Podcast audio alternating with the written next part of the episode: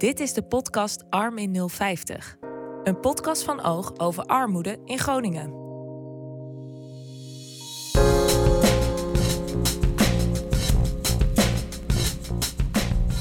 Welkom bij deze tiende aflevering van Arm in 050.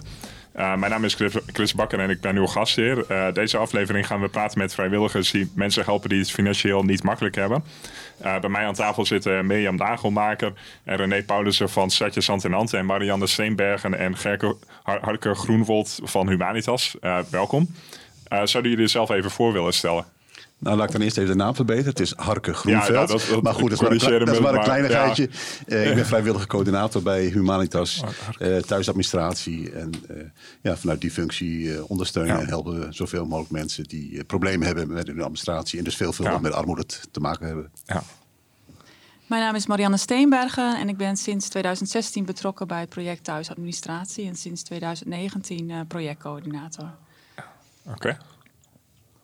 Ik ben Mirjam Nagelmaker, coördinator van Stadjes Hand in Hand. Vrijwilligersproject in de gemeente Groningen, gelieerd aan de voedselbank. Dat was hem, dank je. Oké. Ik ben René Paulussen. Ik ben sinds een jaar betrokken bij Stadjes Hand in Hand. Ben lid van het kernteam. En uh, uh, begeleid ook mensen, ondersteun ook mensen die uh, diep in de armoede zitten. Oké. Okay. ja, en Marianne, zou jullie iets meer kunnen vertellen over wat jullie doen? Nou, ik wil wel iets over vertellen. Kijk, wij helpen uh, mensen in eerste instantie uh, van we zijn van de thuisadministratie die administratieve problematiek hebben. Maar dat gaat natuurlijk veelvuldig samen met, uh, met armoede. Omdat mensen met financiële problemen als vrij snel te maken krijgen met rekeningen die ze niet kunnen betalen. En wij gaan dan proberen hier weer wat orde in te scheppen. Oké. Heb jij ja. nog een aanvulling bij, Mar Ja, ja, wij kunnen de vrijwilligers komen bij de mensen thuis. En uh, ja, het is inderdaad uh, het helpen om weer overzicht te krijgen. En uh, dat kan van heel eenvoudig zijn tot heel complex. En soms inderdaad, als mensen gewoon wat onzeker zijn, dan, dan, dan, kunnen ze ook hulp krijgen. En dat kan langdurig zijn dat iemand één keer in de maand langskomt. Tot iemand die diep in de schulden zit, waarbij we helpen om richting de GKB te gaan. Oké. En Mirjam en René, zouden jullie iets, kunnen vertellen over, iets meer kunnen vertellen over wat jullie doen? Als coördinator van Stadjes Hand Hand eh, leg ik uit dat ehm, wij de deelnemers die in armoede zitten ehm, voor een jaar, twee jaar ondersteunen, net zolang als zij het nodig hebben.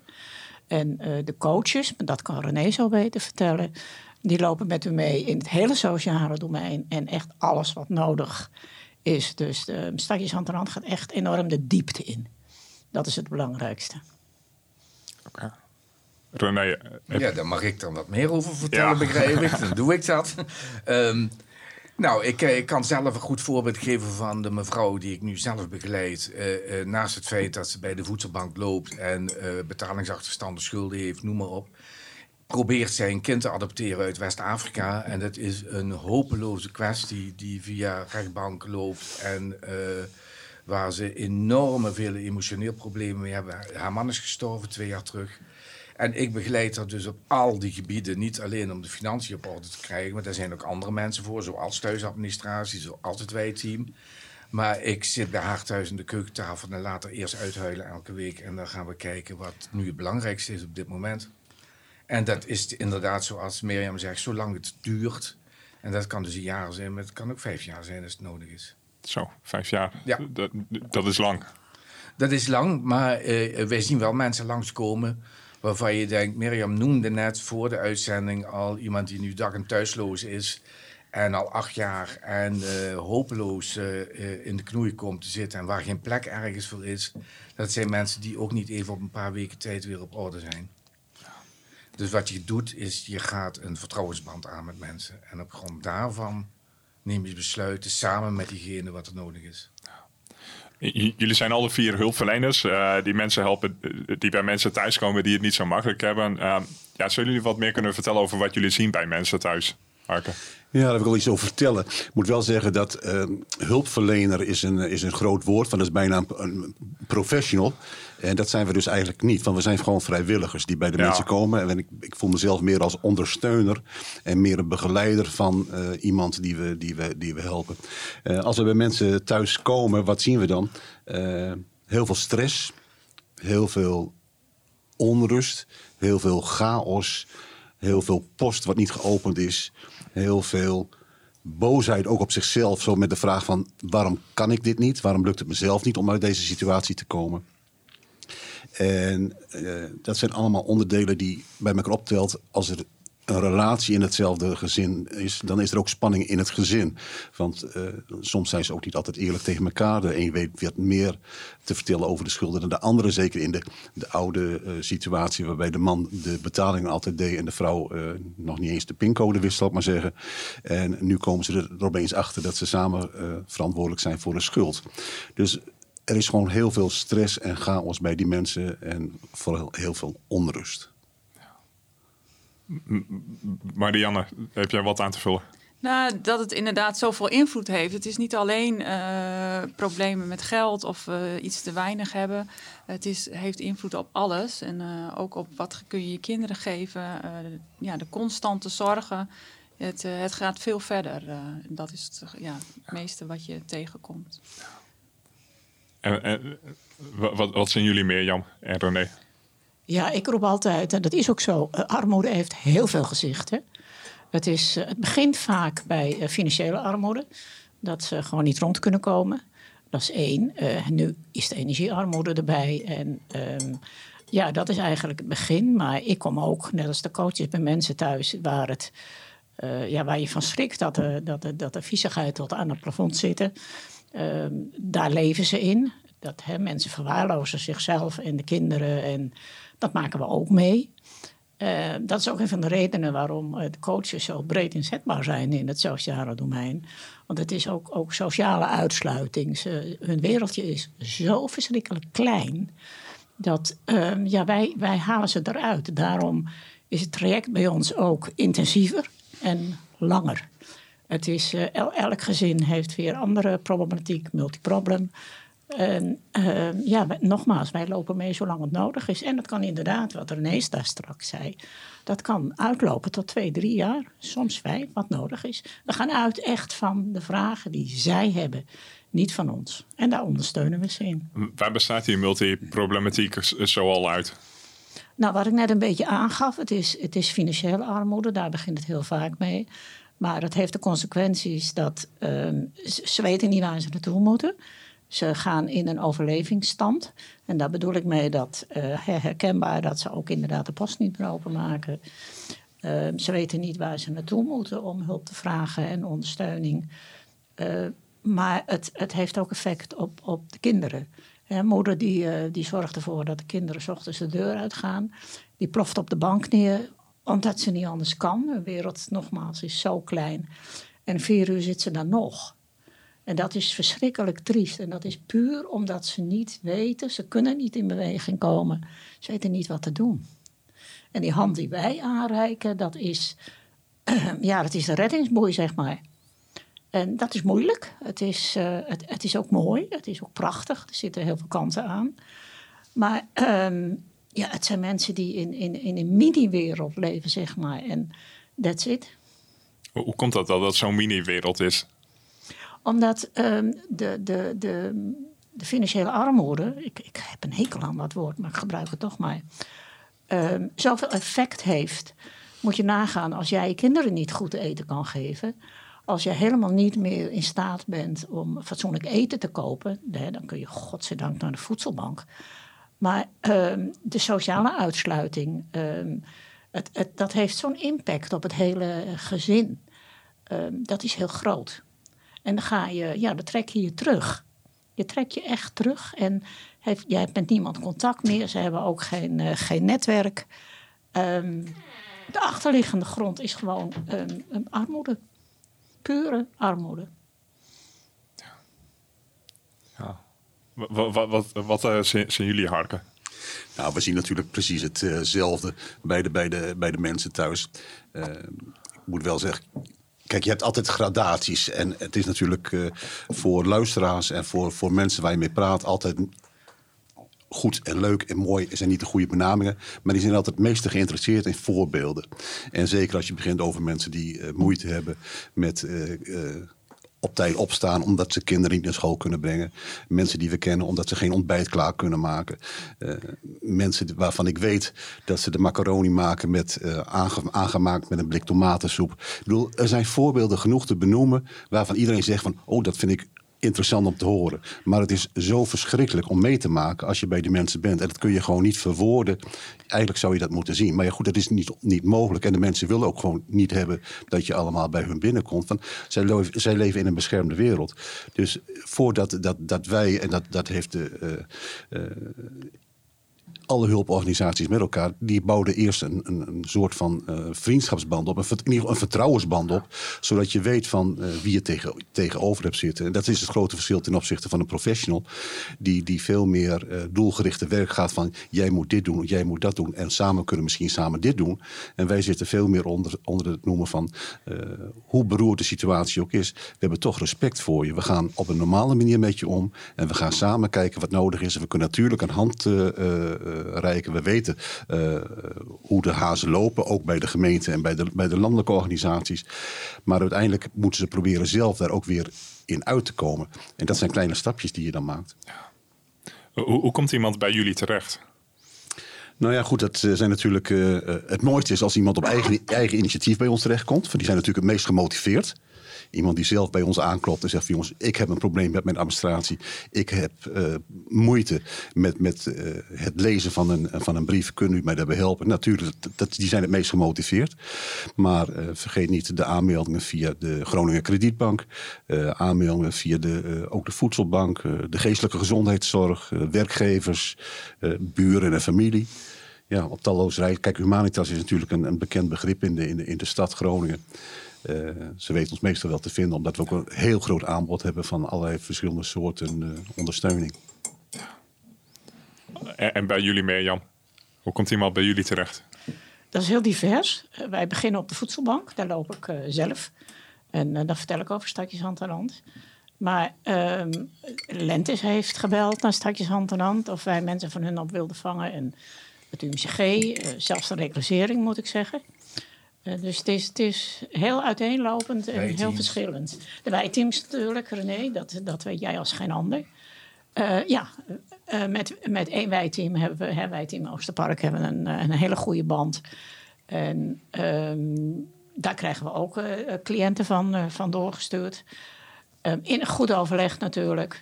Nou, daar kan René van alles over vertellen. Maar het is dus heel breed inderdaad, omdat men weet dat wij langere tijd en, en echt de diepte ingaan, dat we met ze mee kunnen lopen. En dat is het grote, grote verschil.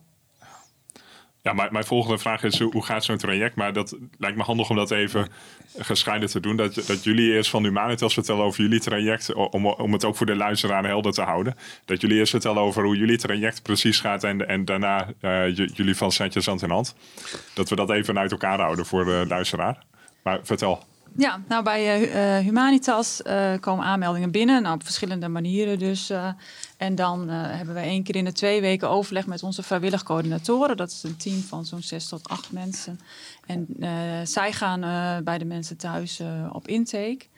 En ehm, ja, daar wordt duidelijk wat de hulpvraag is. Al wordt het ook niet altijd meteen duidelijk, want vaak komt iemand ook binnen met een nou, soms eenvoudige vragen en, en blijkt daar gewoon heel veel achter te zitten. En daarom uh, is ook altijd de start om overzicht te krijgen. En dan merk je al snel uh, ja, hoe de situatie echt is. Hoe probeer je zo'n overzicht te krijgen? Ja, eigenlijk gewoon uh, inkomsten. Wat, wat ja. komt erin? wat komt eruit? En nou ja, eigenlijk ook het liefst zo snel mogelijk in beeld wat eventueel achterstanden zijn of schulden. Want ja, soms vragen ze ook hulp bij één ding, bijvoorbeeld een betalingsregeling met de CJIB. En, uh, maar als jij dat dan gaat, daarmee gaat helpen en later blijkt dat er veel meer achterstanden of schulden zijn, ja, dan, dan, dan had je dat beter niet kunnen doen, want dan, had je, dan is soms eigenlijk de enige weg naar de GKB. Dus uh, proberen een beeld te krijgen. Dan wordt er een vrijwilliger bijgezocht. En, en dan is het echt aan de vrijwilliger en de deelnemer samen om afspraken te maken. Hoe vaak, uh, wanneer. Eh, en eh, ja, als het heel complex is, dan is dat uh, toch wat intensiever. En wij, wij helpen dus ook mensen ja, dat het heel eenvoudig is. En dan is het, hangt het er ook vanaf. soms is, is het ook een paar keer dat de vrijwilliger langskomt. En het kan ook nou ja, vijf jaar zijn. En, en als het wat echt hele hoge schulden zijn. En soms heb je dan mensen ook, daar hebben wij zoiets van, ja, die mensen uh, moeten toch wel naar de GKB, maar daar kan best wel wat weerstand tegen zijn. Dat daar ook allemaal verhalen gaan daarover, dat je dat vooral niet moet doen. Uh, en dan gaat de vrijwilliger gewoon uh, daar de tijd voor nemen om het gesprek aan te gaan van, ja, dit is wel de enige weg. En, en misschien kunnen we een keer samen naar de GKB gaan om een keer een afspraak te maken. En dat is vaak al voldoende om, om iemand over de streep te trekken. Maar uh, ja, dat kan ook een heel voortraject nog weer zijn uh, om, voordat je zo ver bent. Uh, Precies. Dus, het is heel, heel wisselend. de lengte, ook de manier waarop het gaat. Het is echt aan de vrijwilliger en aan de deelnemer hoe dat wordt ingevuld. Oké. Okay. Hartke, heb jij daar nog een aanvulling op? Nou ja, het is ook wat Marianne aangeeft. Kijk, we, we bouwen op een gegeven moment ook een band op met een, uh, met een deelnemer. En deze deelnemer die weet dat vaak wel uh, te waarderen. En dan blijf je ook een relatie opbouwen. En ik wilde wel op aanvullen dat die vijf jaar dat je iemand ondersteunt... eigenlijk kun je bijna zeggen dat je levenslang iemand ondersteunt. Want vergeet niet, in Nederland moet elk jaar de belastingaangifte gedaan worden. Elk jaar moet gecontroleerd worden of de toeslagen wel goed zijn, zijn, zijn ingevuld. En dat zijn allemaal zaken die je in het verleden hebt, hebt gedaan met, met deelnemers. Uh, en dan zijn ze op een gegeven moment wel in, in rustige vaarwater. Maar kans op terugval is natuurlijk verschrikkelijk groot. En deze mensen vinden het wel heel fijn dat er iemand over de schouders meekijkt. Dus heel vaak blijf je daar nog een, een echt jaren aan, aan, vastzitten. En vergeet niet, er is natuurlijk een, een groeiende groep in de, in de vergrijzing. Waardoor het ook steeds uh, voor deze mensen steeds moeilijker wordt. Omdat gewoon de, de, de wet en regelgeving nou, bijna halfjaarlijks, maar jaarlijks veranderd en aangepast wordt. Uh, mensen zien door de bomen het bos niet meer. En ja, dat zijn ook mensen die je blijft ondersteunen tot, tot het kaarsje uitgaat, zou ik zeggen. Ja, en dan uh, ook steeds meer moeten moet, digitaal. Ja. En, en, veel wet en regelgeving ja. wordt ook veel ingewikkelder, heb ik het idee. Ja, natuurlijk. En laten we, laten we vooral één groep niet vergeten. Mensen die digitaal niet mee willen doen. Ja, daar hadden we een eerder podcast over opgenomen, over lage lettertijd. Dat dat echt, uh, echt een heel groot probleem is. Uh. Natuurlijk, ik bedoel, kijk uh, in de stad Groningen hoeveel talen er gesproken wordt en hoeveel nationaliteiten er zijn.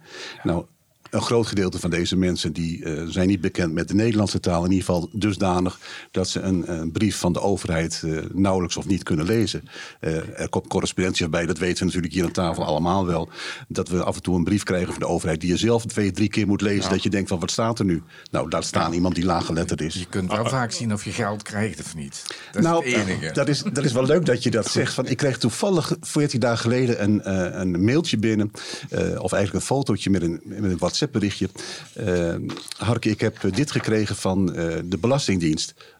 Moet ik dit betalen? Mm -hmm. En op het fotootje stond van... Uh, uw toeslagen zijn berekend over vorig jaar. U krijgt nog 12 euro huurtoeslag... en u krijgt nog 8, 8 euro zorgtoeslag uitgekeerd. Voor oh. deze mensen die dachten dat ze het moesten betalen. Nou, ik heb ze maar verteld van je krijgt het binnenkort en, en, en koop er maar een lekker glas wijn van. Uh, dan dan uh, voor het, ja. afgelopen jaar ben je verder. Maar het is voor, voor mensen het zo moeilijk om, om te begrijpen. Ja. Over uh, wet en regelgeving, daar gaan we straks nog, uh, nog verder over hebben. Maar eerst weer terug naar, uh, ja, nu naar de vraag naar, voor, voor uh, Stadje Zand in Hand. Ja, hoe werkt het traject bij jullie? Hoe loopt het? Ja, ik heb heel goed, goed geluisterd naar, naar Harke. en wat ik eigenlijk aan wil geven, wat ik daar straks al zei, hè, wij doen het hele pakket. Maar als ik naar de mensen thuis ga en ik doe de intakegesprekken dan is hetgeen wat er, wat er, uh, wat er boven komt drijven altijd hun eigen waarde. En uh, dat ze zich zo min voelen en niks waard vinden voelen.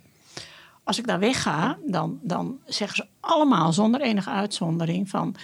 Stadje hand in hand brengt lichtjes. Ik zie weer een lichtje aan het eind van de tunnel. En ik realiseer me meer, dan ooit dat dat ook de ziel van Stadjes hand in hand is. Dat uh, gaandeweg door het wekelijks contact, doordat we overal bij zijn, de coaches, dat kan zo heel goed uitleggen. Wat wij doen, uh, is op elk gebied, dus, dus vooral die eigenwaarde weer opkrikken en ehm, je, ziet, je ziet ze ook gaandeweg veranderen. Ze worden weer steviger en ze durven weer meer. Want vergeet niet dat wij het niet voor ze oplossen. Wij eh, geven niet de vis, zeg ik altijd, maar wij geven de hengel. Want ze moeten het zelf doen. En ze, ze kunnen ook veel meer dan, uh, dan ze zelf denken vaak. Maar ze zitten zo laag dat uh, ja, die ondersteuning uh, is, is meer dan, dan welkom. En die problematiek is dus ook veel en veel groter dan de papieren. Dat speelt mee, hè, want dat, dat lossen we ook op. Daar gaan we ook mee aan de gang. Maar het is, het is veel meer dan dat. Het gaat om het mens zijn. Dat is belangrijk voor ons. René. Ja, wat zal ik hier nog op aanvullen? Het is ja, nogal verandering. Um, nou, ik was net aan het denken van... Jij zei ook, Harke, van als je voorbeelden noemt... Ik, ik, ik begeleid nu twee Syrische jongens en die eten om de dag. En dat komt alleen maar omdat ze zo jong zijn dat ze geen recht hebben op dit en geen recht hebben op dat. En wat je dus probeert is niet de wet op te rekken, maar je, je kaart het wel aan bij de mensen die erover gaan. Van zie je nou wel wat de consequenties zijn van wat jullie doen? Of wat wij doen met z'n allen. Ik bedoel, ik kan ook wel met de vinger wezen, maar we doen het met z'n allen. En wat je dan in de marge probeert, is om de pijn zo licht mogelijk te maken, maar je lost de pijn niet op. Zij moeten ergens mee leren leven. Uh, wat heel lang gaat duren, want ze zijn nog lang geen 21 of 23 of 27 wanneer de, de wetgeving verandert. Dus je moet die periode overbruggen in een doolhof van instanties en mogelijkheden. Want die mogelijkheden zijn er, hè, dat weten jullie ook. Ik bedoel, er zijn overal potjes voor en fondsen voor je kunt zo gek niet bedenken. Maar die mensen hebben geen toegang toe. En dat proberen wij voor een beetje maar ik doe ook wel eens een oproep in de buurt, op de buurt-app uh, voor spullen voor mensen. Dat doe ik dan zelfstandig, omdat er gewoon niks is. Ik zie dat je emotioneel wordt, Mirjam. Ja, nou, dit soort dingen raakt me natuurlijk. Hè, want het gaat ook om het mens zijn. Als we nee zeggen van je moet leren om met de dingen om te gaan. Ik herken dat ook. Als je in een, letterlijk in een huis vol ellende zit. Ja, dat blijft me raken. Op de dag dat het me niet meer raakt, moet ik ermee stoppen. Dat is heel simpel. Dat is de enige manier om, uh, om door te gaan.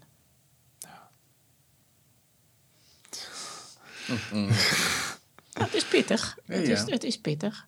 En triest en verdrietig. Ja, hoe, hoe, is dat voor jullie als ja, eh, hulpverleners? Uh, je zei net ook, hulpverleners, dat is misschien niet de juiste term voor jullie, maar daar kan, je, daar kan je over discussiëren. Misschien vrijwillige hulpverleners dan. Maar hoe is dat voor jullie als vrijwillige hulpverleners om, om, ja, om te gaan met die persoonlijke, soms wel heftige verhalen? Nou ja, ik moet heel vaak uh, terugdenken aan uh, de eerste deelnemer die ik, uh, die ik heb geholpen. Dat was een, een, een situatie waar, waar ik voor het eerst binnenkwam en eigenlijk voor het eerst te maken kreeg met, met, met armoede. het was een, een, een, gezin, laag in scheiding. Uh, binnen was eigenlijk niets meer, uh, niets meer te halen. Een tafelbed, een televisie. Uh, er was een kind in het spel. drank werd er nou, meer dan, dan gebruikelijk genuttigd.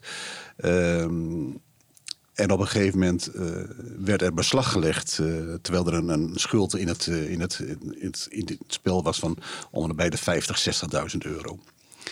Het was dus al een traject gaande om, om te gaan werken naar de, naar de schuldsanering. Maar toen werd er beslag gelegd. En toen werd er op een gegeven moment zelfs een openbare verkoping uitgevoerd.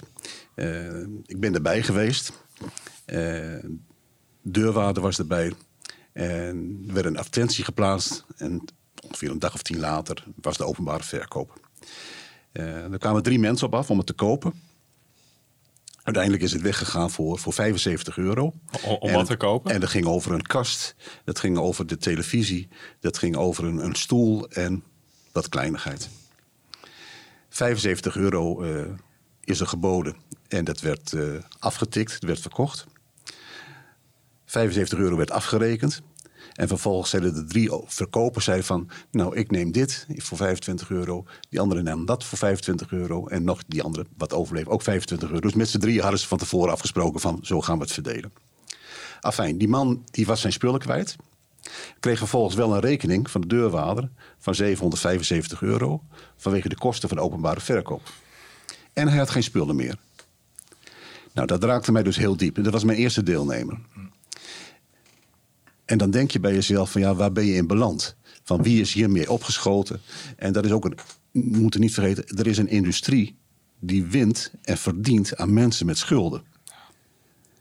En dat is op zichzelf een verschrikkelijke industrie. En ik snap natuurlijk heel goed als iemand een rekening niet kan betalen, terwijl hij wel iets heeft gekocht, dan moet hij dat gewoon betalen. Maar de industrie die erachter zit om vervolgens die rekening te kunnen vereffenen, nou, dat doet je je ogen wel eens open gaan. Dat je denkt van, waarom heeft een deurwaarder zoveel extra moeite gedaan om het geld te innen, terwijl er gewoon niks te halen valt? En dan vind ik het gewoon, ja, het, de wereld voor mensen die hierin verzeild raken is zo moeilijk. En voor al onze eh, deelnemers, die, die, of al onze vrijwilligers die hiermee te maken krijgen, het allerbelangrijkste is van stel je eigen grenzen. Van ter hoeverre ga je, kun je gaan en ter hoeverre ben je zelf bereid om iemand te ondersteunen. En de een die gaat er verder in dan de ander. Ik bedoel, mijn, mijn grens is uh, nou, vrij ver en de lat ligt heel hoog. Uh, en voor een andere vrijwilliger ligt die lat wat lager.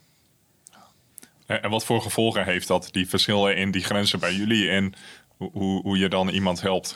Nou ja, kijk, wij hebben vrij, uh, vrij veel uh, deelnemers en we, hebben ook vrij veel vrijwilligers, allemaal met eigen specialisme en eigen uh, mogelijkheden.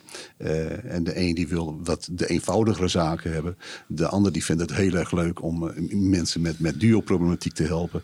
een andere vindt het leuk om mensen die laaggeletterd zijn te helpen iedereen heeft zijn eigen uh, voordelen. En dat is natuurlijk hetgeen waarom wij dan één keer in de veertien dagen ook bij elkaar zitten. Om te kijken van hoe kunnen we alle deelnemers een beetje gaan verdelen.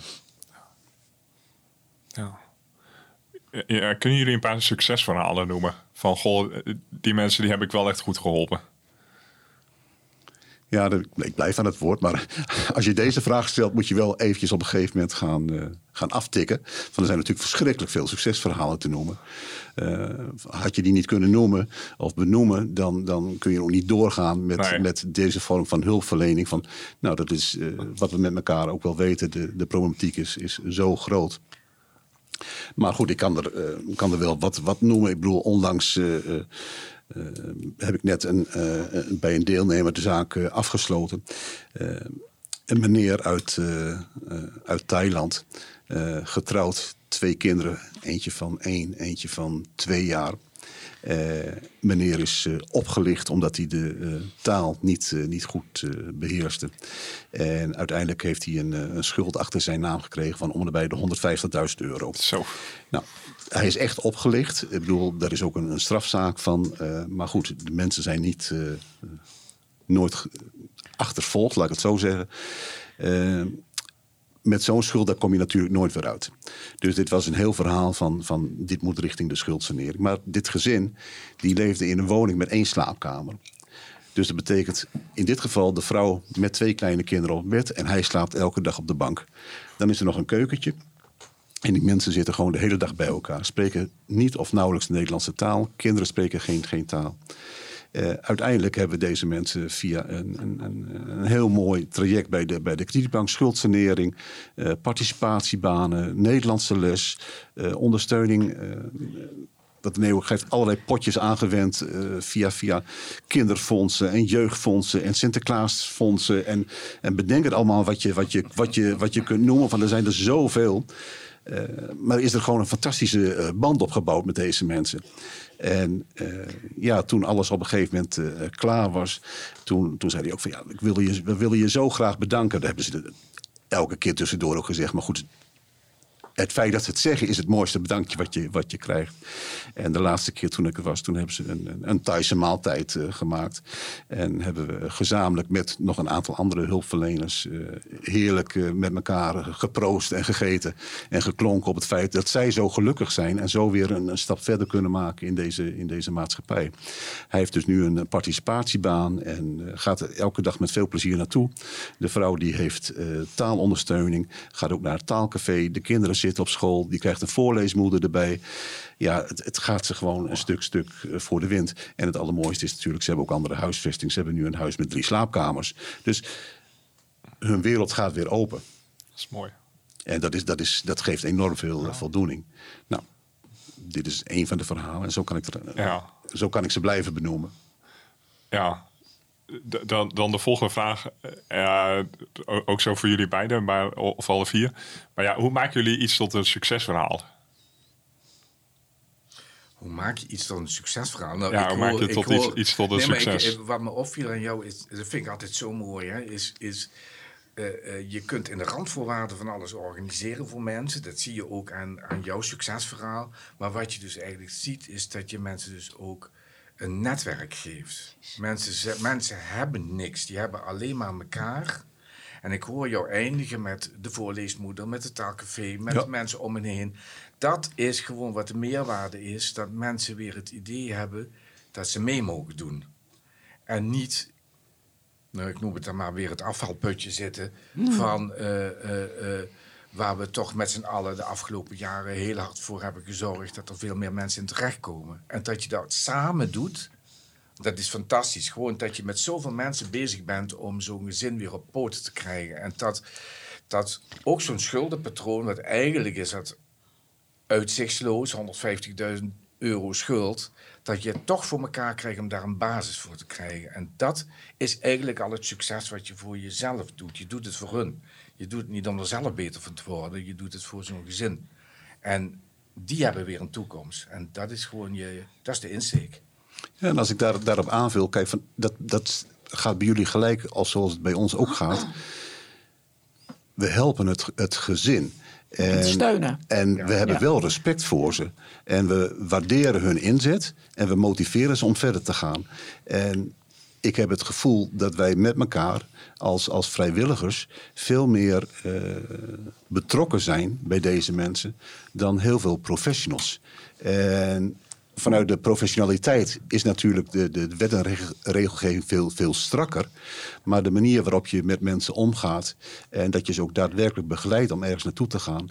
En dat je ze blijft respecteren, dat gaat volgens mij veel verder dan, dan, dan mensen denken. Maar het is wel mooi. Ik vind het wel mooi om te zien dat er ook professionals zijn die naast de lijntjes willen kleuren. Jazeker. Hè, en dat is heel belangrijk. Dat is net belangrijk voor die groepen mensen waar wij het over hebben. Als je alleen de wet en regelgeving zou volgen, zouden ze versnipperd Ja. overal terecht kunnen voor klein stukje hier, klein stukje daar. Dan moet je bij dat loketje zijn. Maar er Ja. zijn echt mensen die op een gegeven moment gaat het luik open en die denken: dit is niet goed wat ik doe, ik moet iets anders gaan doen. Ja. En die hebben we wel nodig.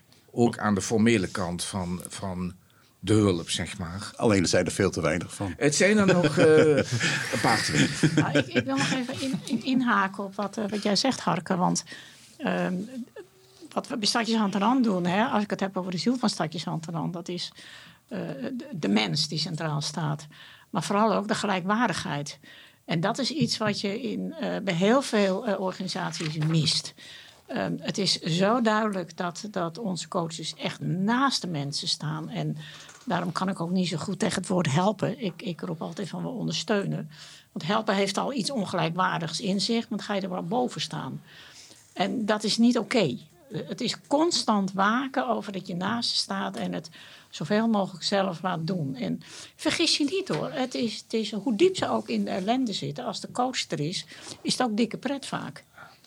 Het, is ook vaak lachen met elkaar en de lichtpuntjes weer zien en het met elkaar optrekken. Maar het, vooral dat, dat samen is zo essentieel.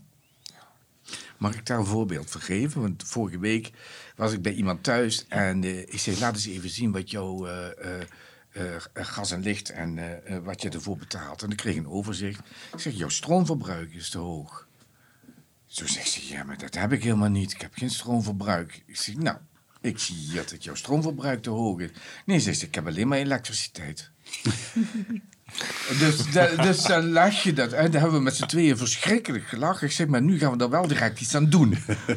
en, want voor haar gevoel was dat, waren dat twee verschillende dingen. En stroom had ze nooit aangevraagd. Nooit. Had ze het zomaar gekregen. Ja, weet je, dus... Nou, het is wel een manier om het te relativeren waar je mee bezig bent. Gewoon toch proberen om de lichtheid van een aantal dingen te zien. Want anders blijven ze erin. Je je moet een beetje kunnen relativeren en een beetje kunnen Een lachen. beetje boel. Ja, Dat, dat, dat is ook zo belangrijk. Hè? Dat, ik, ik heb dat vorige week bij de wethouder aan tafel ook gezegd. Waar ik zo op tegen ben, zijn twee dingen. Dat is A, het, het pamperen wat er heel veel gebeurt.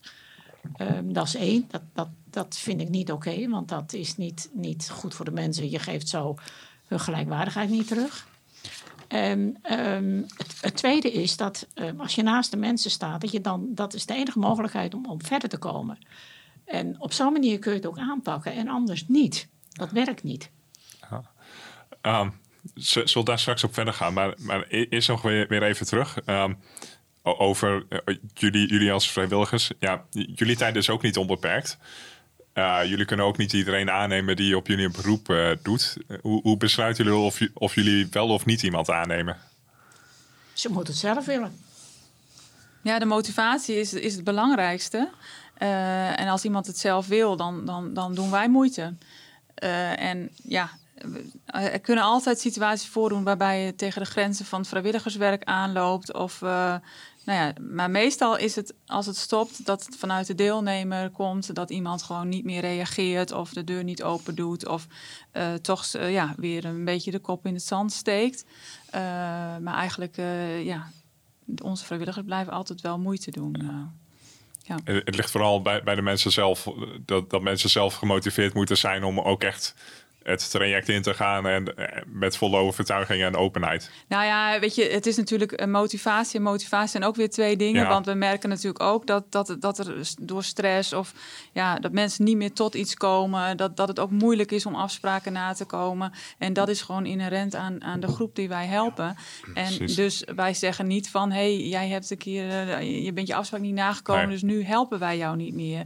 De, wij gaan, ja, de vrijwilliger gaat best ver uh, in om toch iemand willen helpen. Als je merkt dat de, dat de basishouding is dat iemand wel heel graag wil, dan proberen wij toch wel uh, ja, toch echt naast iemand te blijven staan. En ja, uh, ja, ik heb ook wel eens bij iemand geweest die ja, ook wel eens dat ik voor de dichte deur stond of hij lag nog op bed als ik aanbelde. En wat ik dan deed was, als ik thuis was, dan belde ik van hey, ben je wakker? Ben je thuis? En uh, ik kom straks langs. Nou, weet je, dan voorkom je dat zoiets. En dan is er ook niks meer aan de hand. Weet je, op het moment dat, dat je dan wel voor de deur staat en hij is er niet, dan krijg je misschien toch een beetje uh, dat je denkt, nou, hè, zit daar ik alweer voor niks. Maar daar kun je ook zelf als uh, vrijwilliger wel wat in doen. Moet ook niet vergeten, kijk, de mensen die, die, die we met elkaar ondersteunen, zijn natuurlijk allemaal mensen die heel bekend zijn met armoede. Ze hebben allemaal eigenlijk problemen om een, om een rekening te kunnen betalen. En ze willen eigenlijk allemaal wel iets luxer leven dan op dit moment men doen. Uh, alleen het ontbreekt ze vaak aan energie om dat op te doen op het moment dat het, dat het jou uitkomt. Maar gezamenlijke creativiteit, daar kom je gewoon heel ver mee. Dat, dat proef ik bij, bij, bij iedereen. Dat als je samen op een gegeven moment uh, weet te bereiken dat je uh, iemand vooruitzicht kunt, kunt bieden. En dat wat je zegt, de, iemand rust in zijn hoofd kunt bieden. Iemand een stukje, stukje licht aan de horizon kunt bieden. Ja, dan daar is iedereen, iedereen wel voor te porren. Alleen uh, de een die doet het wat uh, gemakkelijker uh, over dan de, dan de ander. Maar uiteindelijk kom, kom je er wel. En wat wij natuurlijk, dat merk ik ook aan ons allemaal, is wat wij proberen is niet, niet onze agenda is bepalend. Nee. En dat is natuurlijk vaak bij, hè, bij professionals moeten ze op spreekuren komen over een afspraak plannen wanneer het hun uitkomt. Wij proberen ons aan te passen aan net, wat Marianne ook zegt. Als je s ochtends niet uit bed komt, gaan we smiddags op bezoek. Ja. Weet je, ja. zo. Ja. En dat betekent dat je ergens anders begint. Ja. En het is precies wat je zegt. We, we, we komen bij de mensen thuis. Ja. Ik bedoel, dat is natuurlijk ook een, een, een wezenlijk verschil. Ja. In plaats van dat je een afspraak hebt bij het loket. Nee, we, we komen bij de mensen thuis. En, en, we tikken op het raam om te kijken of ze thuis zijn. Ja. En uh, is het vanmiddag niet, dan misschien vanavond nog eens een keer uh, eventjes kijken. Of wat of de volgende dag. Maar uiteindelijk dan, uh, dan krijg je wel contact met iemand. En we, samen kunnen we natuurlijk altijd kijken van, van hoe we dan het traject ingaan. Ja, precies. Ja, we, we, zitten nu wel aardig in een crisis met, uh, met stijgende prijzen van gas, elektriciteit en uh, boodschappen en wat nog meer. Wat, wat merken jullie de afgelopen maanden uh, in de mensen, bij de mensen die jullie helpen? Ja, kijk, dat laatste wat je net zei van de crisis en, en wat nog meer. Uh, als je vandaag uh, kijkt, dan worden de waterschapbelastingen weer uh, aangekondigd van 30 euro en, en, en per komt er wel weer wat nieuws bij. En, inderdaad. precies, en morgen dan, dan kreeg ik kreeg van de week iemand die zei van ja, mijn dochter is lid van, van een, een, sportvereniging. Ik zal verder geen namen noemen, maar vorig jaar was de contributie 250 euro. Maar ik moet nu 300 euro betalen, jaarcontributie. en, en als je zelf kijkt, als we naar de supermarkt gaan, dan krijgen we ook te maken met, met uh, kosten die, die. Dus eigenlijk alles, alles, maar dan ook echt alles is duurder geworden. En die paar dingen die goedkoper zijn geworden, dat zijn net die dingen die we met elkaar niet nodig hebben. Dus daar, daar schieten we niet veel mee op. En uh, ja, natuurlijk hebben onze, onze deelnemers daar ook mee te maken. Net zo goed. Nou, ik merk hè, van, van, van dat meer, we hebben de energie, dat, dat heeft natuurlijk de boventoon in alles. Maar ik, ik kwam vorige week ook ergens en we hadden een brief gekregen dat de collectieve verzekering van mensen is opgehouden op 1 januari voor mensen met een bijstandsuitkering. Ja. En ze worden wel geadviseerd om zelf een zorgverzekeraar te zoeken. Nou, dat betekent dat voor ons als vrijwilligers weer uh, de zoektocht wordt naar wat heeft iemand nodig en wat kan die betalen. En dan moeten mensen dus inderdaad kiezen of, uit, of sporten of je Ja. zorgverzekering betalen. Bedoel, Het zijn zulke rare keuzes Ja. die mensen gedwongen moeten maken. En we hebben toch echt sterk het gevoel dat niet alleen alles op de inflatie terug te, te brengen is en op het gas en licht. We merken ook dat er organisaties, althans firma's zijn, die daarbovenop zeggen: Nou, we hebben ons rustig gehouden de afgelopen jaren, dus nou doen we er een, een, een stapje bij. Van, dat, dan kun je dat nu eh Het is nu, een- het is nu een mooi moment om het te doen. Ja, Ja, het is nu toch Ja. het goede moment om te doen, want de mensen krijgen, krijgen geld van de overheid, dan kunnen wij ook wat meer vragen. Ja. Maar het is ook natuurlijk, of het nu een postzegel is of een treinkaartje, echt, echt alles is duurder geworden. En het is wel leuk wat je aanhaalt over die zorgverzekering, die, eh, de collectiviteit die nu stopt. Eh, op een gegeven moment was ik ook met, eh, met iemand bezig eh, om te kijken van, van wat voor zorgverzekering is nu voor iemand inderdaad gunstig en wat minder gunstig. En op een gegeven moment had ik, ik zal de maatschappij niet noemen, had ik een zorgverzekeraar gevonden. Ik heb daar contact mee gelegd. Zei, Nou, deze meneer zou ik graag willen aan, aanmelden. Toen kreeg ik de vraag van, en valt meneer ook onder een collectiviteit? Ik zei, nee, hij valt nergens onder, van hij heeft verder niks. Nou, zei hij, daar hebben wij een aparte groep voor, voor mensen die niks hebben. Ja. Dat is de groep die niets hebben. En dat noemen wij ook een collectiviteit. Dus hij krijgt 5% korting bij ons. Nou, ik dacht, ik moet niet gekker worden. Van, ik bedoel, waar zijn we mee bezig? Maak het zo simpel mogelijk. Zorg gewoon dat je aanbiedt wat, wat mensen nodig hebben. Zet daar een prijskaartje aan vast. Dan is het ook duidelijk wat je wil. Maar wat je zegt, zorg maar een goede zorgverzekering te vinden wat betaalbaar is. Nou, dat is al niet te doen. Laat staan een energiebedrijf. Is ook niet te- de lettertjes zijn ook niet te lezen. Niemand weet wat je voor stroom betaalt of voor gas betaalt. Eh, het is kiezen uit de kwaaien. Nou, wat jij vroeg, hè, waar, is het, waar is het merkbaar aan? Het meest merkbare is, is gewoon hele domme cijfers op het ogenblik. Eh, ik, ik loop bij de voedselbank. Ja, ik niet zelf, maar eh, de, de deelnemers van Stadjes Hand in Hand. Begin van dit jaar hadden we 400 huishoudens die er een beroep op deden. En we zitten nu aan de 700. Dat maandelijks komen er zoveel bij. En wat ik, wat ik zie aan de mensen is, is dikke paniek. Ze zijn gewoon in paniek. Mensen die altijd het normaal hebben, tussen aanhalingstekens, kunnen leven, die nu de, de boodschappen zijn te duur, energie, nou ja, noem maar op, dat, daar weten we alles van. Ze kunnen het ineens niet meer betalen. Plus, en dat vind ik nog schrijnender, want dat wordt nog meer gevoeld. ehm, de mensen komen terug bij de voedselbank die al op eigen benen stonden, die weer een baan hadden, de, hun leven goed op orde en die zie weer terugkomen. En daar kan ik om huilen. Dat is, dat is godsgeklaag, letterlijk. Ja, dat is heel diep triest. Eh, Maria, Marianne, wat, eh, wat zie jij de afgelopen maanden? Ja, ehm, inderdaad, wat Harke eigenlijk ook zegt, van, het is ook altijd wel weer iets waardoor iemand dan in zo'n situatie komt. Dus nu, is- nu is het wel eh, een grotere groep, denk ik, die door, dan door energie eh, en alle prijzen die stijgen. Maar je hebt natuurlijk ook de coronacrisis, iemand die zijn baan verliest, een, een scheiding. eh, ja, dat de verandering in een situatie van iemand, eh, ja, dat dat, dat gewoon weer problemen geeft. Of, of ja, dat het weer, weer lastig is. Weer een extra regeling die nu aangevraagd moet worden. Weer waar je alle, van alles moet aanleveren. En wat ingewikkeld is. Een brief die, nou, die collectiviteitsbrief die gestuurd is, schijnt ook heel ingewikkeld te zijn. Ik heb hem nog niet onder ogen gehad, maar het was alleen een aankondiging. eh, waarbij, eh, en verder stond er volgens mij niet zoveel in. Maar ja, mensen krijgen zo'n brief en dan, ja, dan, kan, dan is het meteen een gevoel van paniek. eh, van wat moet ik hiermee? Wat kan ik hiermee? wat verandert er? En, en niks is eigenlijk duidelijk. En dat maakt gewoon dat het steeds weer een uitdaging En is. zelfs, ik hoor mensen zeggen, oh, dan, dan maar niet. Ja, Terwijl het Ja. wettelijk verplicht is Ja. om Ja. je te verzekeren. Dan, dan maar niet een zorgverzekeraar. Ja. Zo. Ja. Ja. en dat is strafbaar. Je, be- je behoort je als Nederlander gewoon te verzekeren. Ja. Dus het snijdt aan heel veel kanten zo'n besluit om het niet Aan, meer te aan de doen. andere kant, dat moet ik wel altijd zeggen, eh, juist ook dit soort eh, problemen wat, waar de mensen weer mee te maken krijgen, eh, biedt ook weer de kans voor heel veel vrijwilligers om de mensen er weer bij te betrekken. Hoe goed het is om wel eens samen te gaan kijken van wat noodzakelijk is. Eh, juist ook met zo'n zorgverzekering. Ik, ik moet zeggen, ik heb al verschillende mensen geholpen daarbij. Die, eh, waarvan ik heb geadviseerd om maar te stoppen met de tandverzekering. Om de dood eenvoudige reden, omdat die mensen een kunstgebied hadden. En Ja. al jaren hebben betaald voor tandverzekering. Dus het is ook wel eens goed om eens te kijken van jongens, wat is nodig en wat is niet nodig. Nee, maar je zegt wel eens. En dat Ja. klopt. Maar het gaat nu, als, als we het hebben over de grote groepen... Ja. Ja, natuurlijk. Dan, dan is het... eh, ik kwam ook iemand tegen die betaal... Ik zei, wat betaal jij voor een overlijdensverzekering? Ja, zegt ze, maar ik wil zo graag terug naar mijn moederland. En, en dus ik heb de, de verzekeringsmaatschappij gebeld. Ik zeg van, van eh, hoe durft u eigenlijk dit aan te bieden aan diegene? Want het zijn bedragen die je dan per maand betaalt van een uitkering. Ja, mevrouw wil dat, punt. Ja. En dan denk ik, ja, en daar, daar vind ik, daar zou wel eens wat meer verantwoordelijkheid bij. eh, eh, ja, we zijn eenmaal een maatschappij waar mensen op winst maken uit zijn. Maar ik denk, kom hé, ja, daar kun je iets collectiever Ja. mee doen. Als mensen de, de, de rottigheid inhelpen. Want dat doen genoeg mensen ook nog.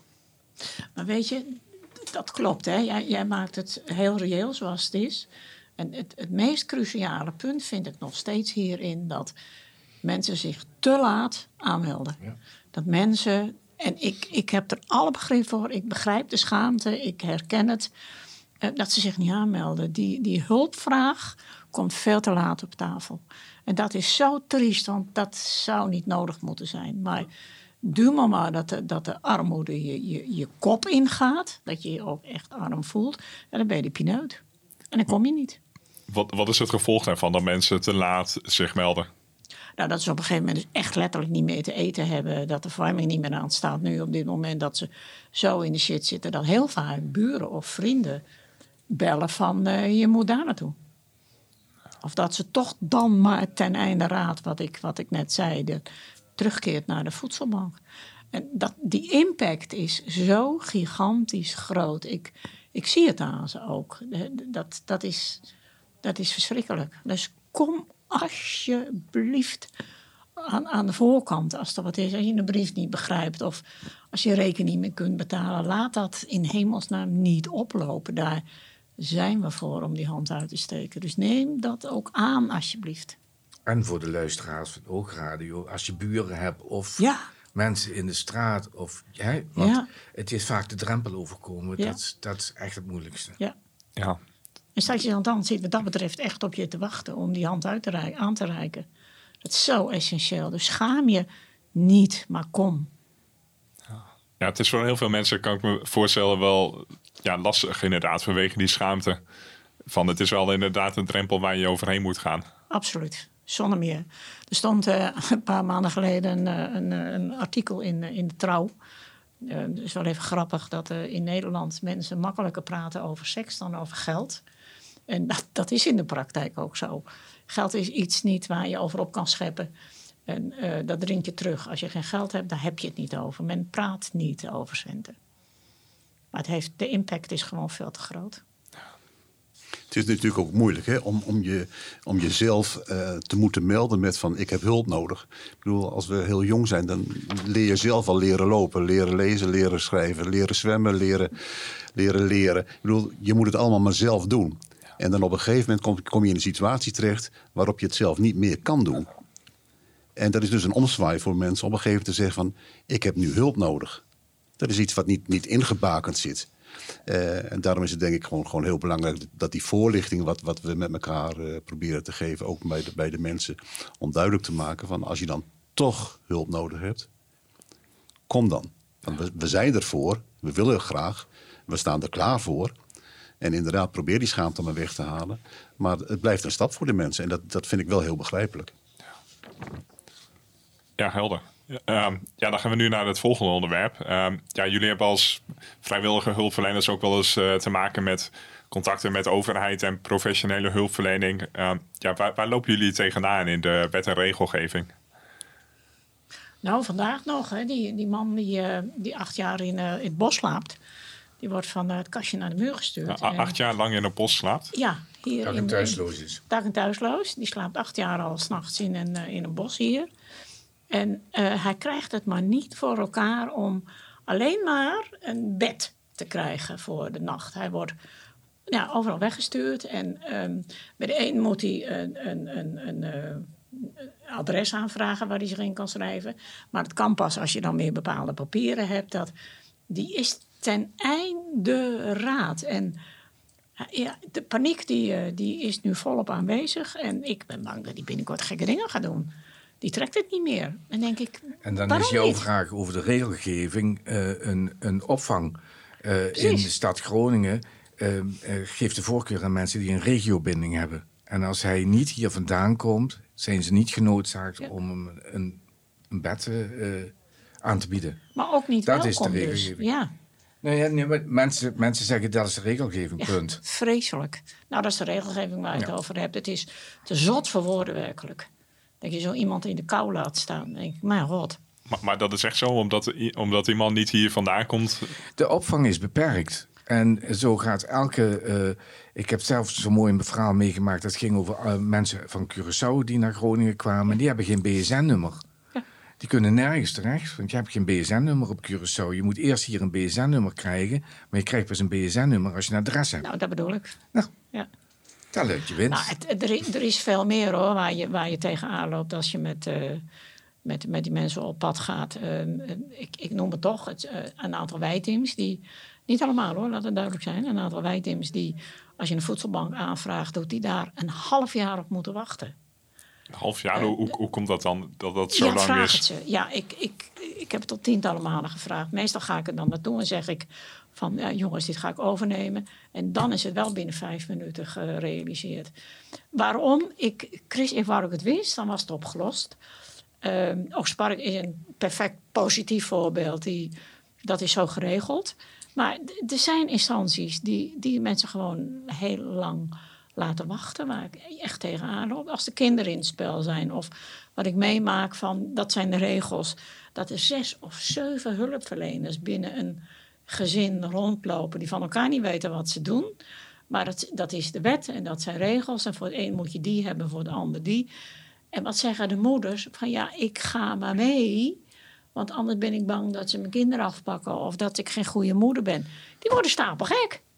Ja, ik, ik hoorde daar zelf wel wat wisselende verhalen over eh, tijdens corona. Eh, van tijdens eh, helemaal dat eerste jaar van corona, toen we echt nog heel zwaar in die lockdown zaten, hoorde ik ook wel verhalen. nou ja, dat in sommige gezinnen, waar dan eerder soms wel elf hul- hulpverleners op zaten, eh, dat die hulpverleners er toen niet kwamen. En als, als het dan weer wel kon, eh, omdat de lockdown eh, weer even was opgeheven, dan zagen ze dat die, die moeder eh, gewoon veel meer dingen kon. Omdat ze niet gewoon elke dag te doen hadden met al die verschillende hulpverleners.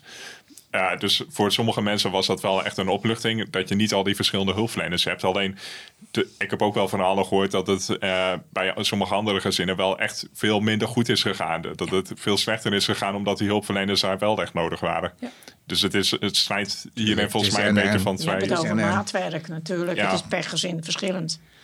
Dat, dat ontken ik ook niet. Maar dat was ook niet jouw vraag. Hè, waar lopen we tegenaan? Nou, daar lopen we tegenaan. Precies. En ook niet altijd, want er gaat ook, laat het duidelijk zijn, heel veel goed. Maar het zijn wel dingen die zware wegen. Ja. En wat merken jullie maar, Jan en Harke?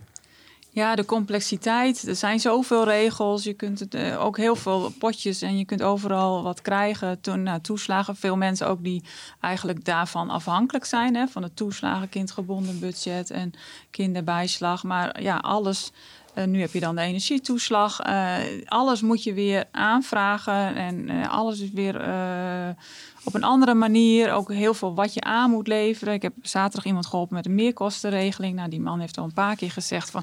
oh man, als, moet dit allemaal? En als ik het alleen had moeten doen, dan was ik al drie keer afgehaakt. En moeten ze dat allemaal van mij weten? Ja, het is ook een stukje van uh, waar is je privacy gebleven? Je moet echt alles op tafel leggen. Wil jij gewoon krijgen waar jij recht op hebt? En uh, het, het, vergt heel veel. Uh, ja, en, en weet het maar eens allemaal te vinden.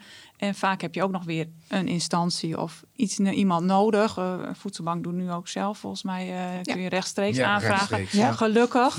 Maar inderdaad, je hebt vaak ook weer iemand nodig om er iets te krijgen als je een fonds of ja, dus het is gewoon heel complex.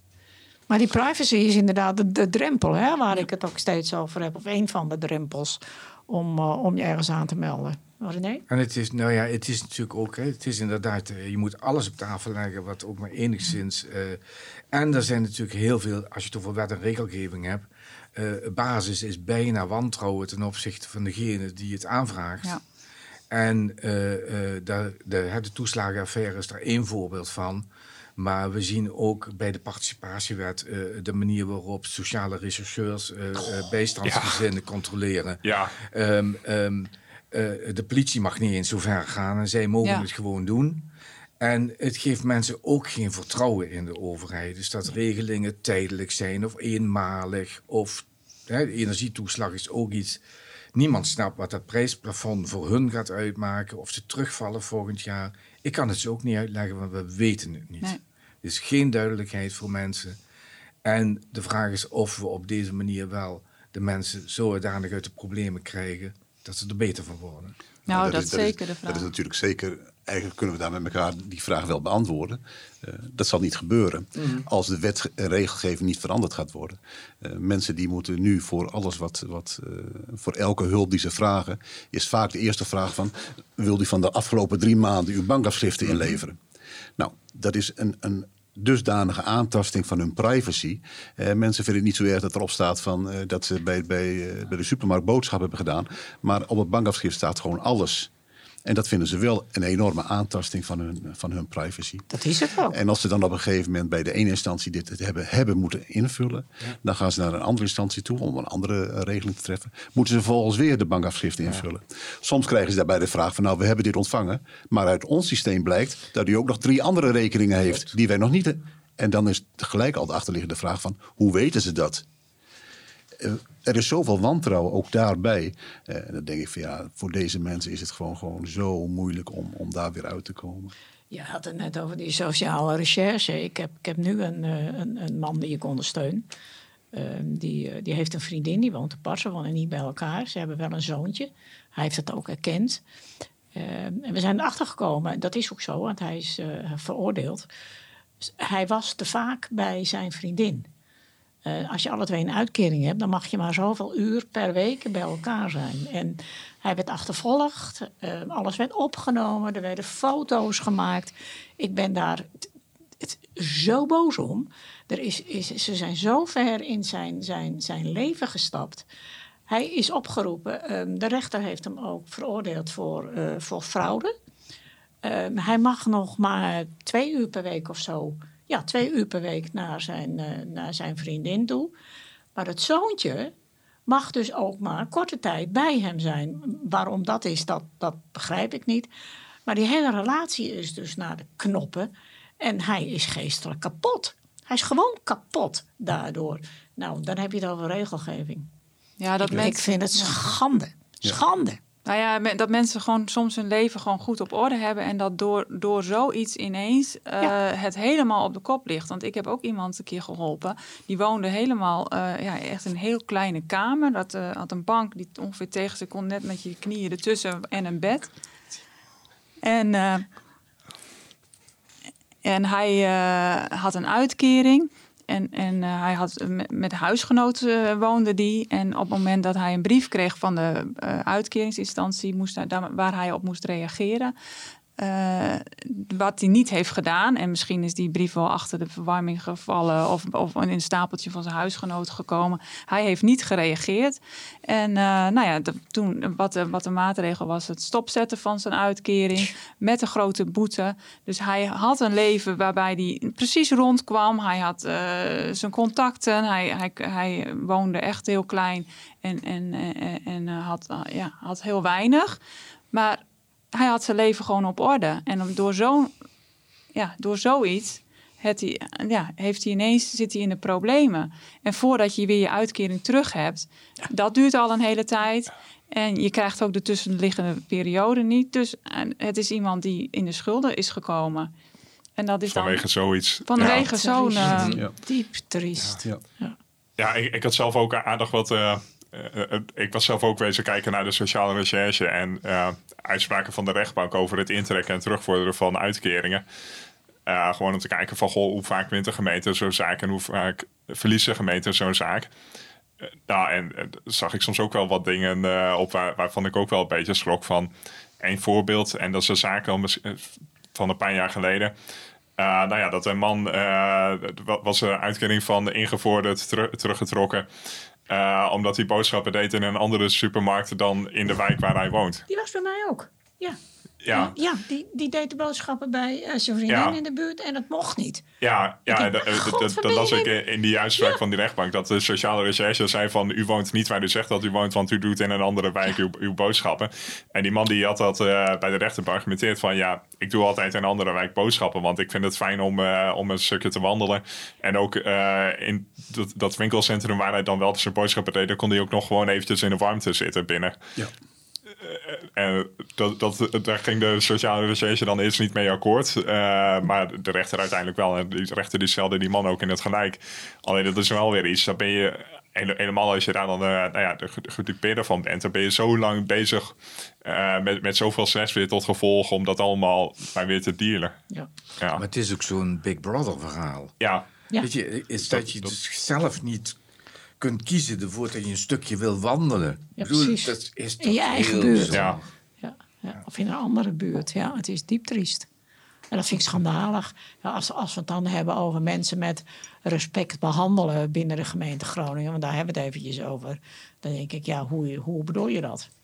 Ik, ik vind het verschrikkelijk, maar dat maak je op de kredietbank ook mee. Waarom en, vind je dat verschrikkelijk?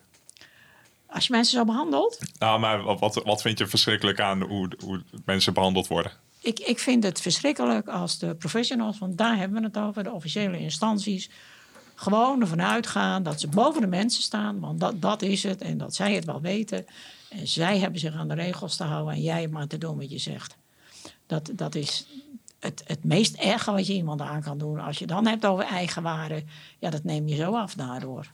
Dat is, dat is ik vind het vreselijk. Dat raakt mij ook echt dat, heel Dat diep, komt natuurlijk hoor. wel omdat zeker bij de overheid, en of het nu landelijk of, of, of gemeentelijk is, de, de, de, de verwachting van de zelfredzaamheid van, van deze mensen veel te hoog is. In alle gevallen, hoe je er ook in staat en welke instantie je ook bent, je kunt altijd mensen gelijkwaardig behandelen en met respect. Klaar. Meer is het niet. En als je daarvan uitgaat, zijn paddories net mensen zoals jij en ik. Zeg, kom op, ze zit alleen in de shit. Nou, die ondersteun je. Klaar. En respect heb je te geven. En daar doe ik niks aan af. Ik word hier heel emotioneel van, merk ik. Maar zo voel ik het wel. Dat, daar zitten ze ook mee. ik word getroost door mijn coach en dat vind ik wel heel goed.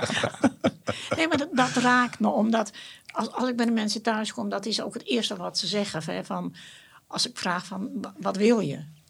Ja, ik wil me wat meer voelen dan ik nu ben. Ze hebben het over gelijkwaardigheid. Ze hebben het over wederzijds respect. En dat is een van de belangrijkste pijlers ook. En waarom niet? Waarom niet? Ja. Draai het om. Ga uit van die, van die gelijkwaardigheid. Ik maak het zelf mee als ik met ze naar, uh, naar de GKB ga, denk ik. Nee, dit is niet de manier. Dus dat zou een andere mentaliteit zou heel goed passen. Ja, moet ik toch eventjes op aanvullen dat uh, ik ook anders gewend ben, ook bij de, bij de kredietbank. Het is ook een kwestie van hoe je erin staat, hoe de mensen erin staat. Ook hoe je mensen voorbereidt. Van waarom ga je naar de kredietbank? Uh, je kunt van tevoren natuurlijk al wel, tenminste ik doe het wel, alvast een stukje uh, tekst en uitleg geven van dit staat je te, te, te wachten hou er wel rekening mee. En als jij niet gemotiveerd bent om, om te voldoen aan hetgeen wat er van jou verwacht wordt, ja, dan kunnen we beter van tevoren eventjes kijken van hoe we dat gaan, gaan, gaan aanvullen en invullen.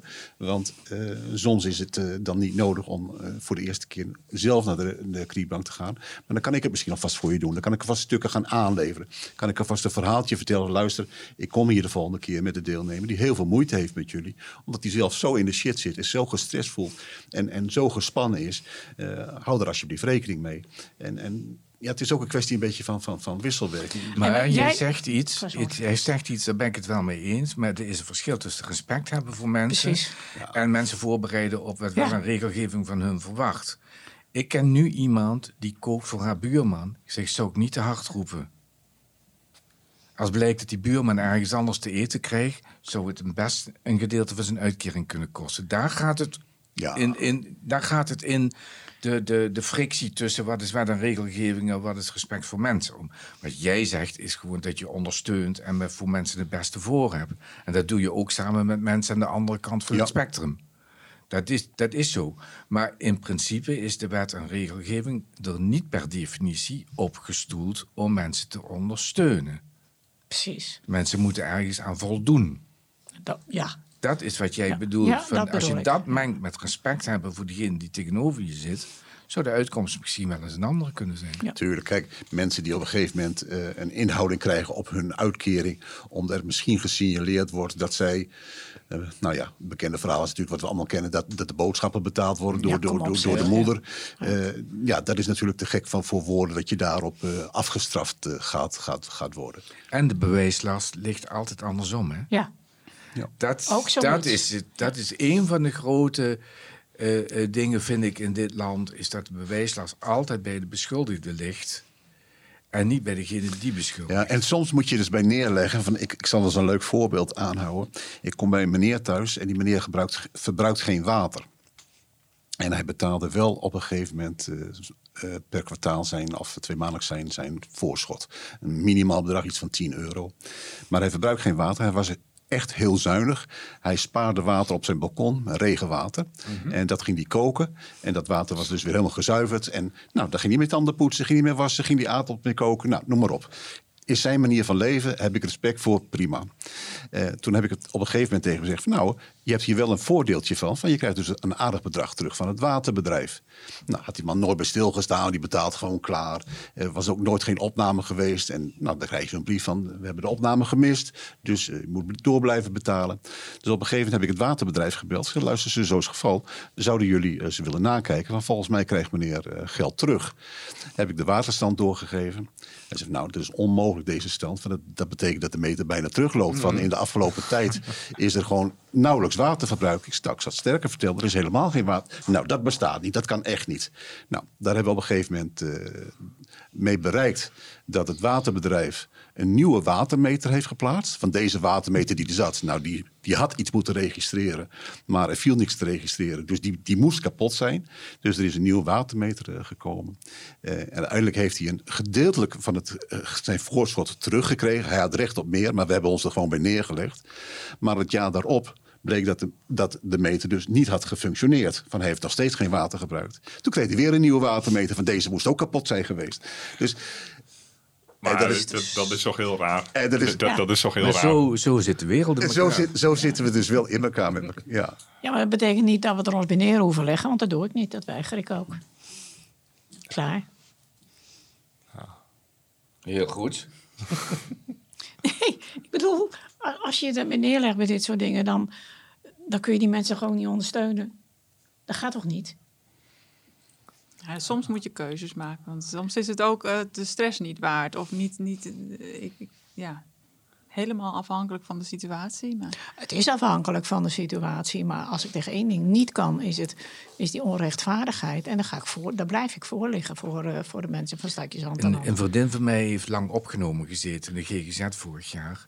En die kreeg dus ook een brief van de, de gasleverancier dat dat niet kon En dat er dus waarschijnlijk fraude, eh, dat ze ergens anders zou aftappen.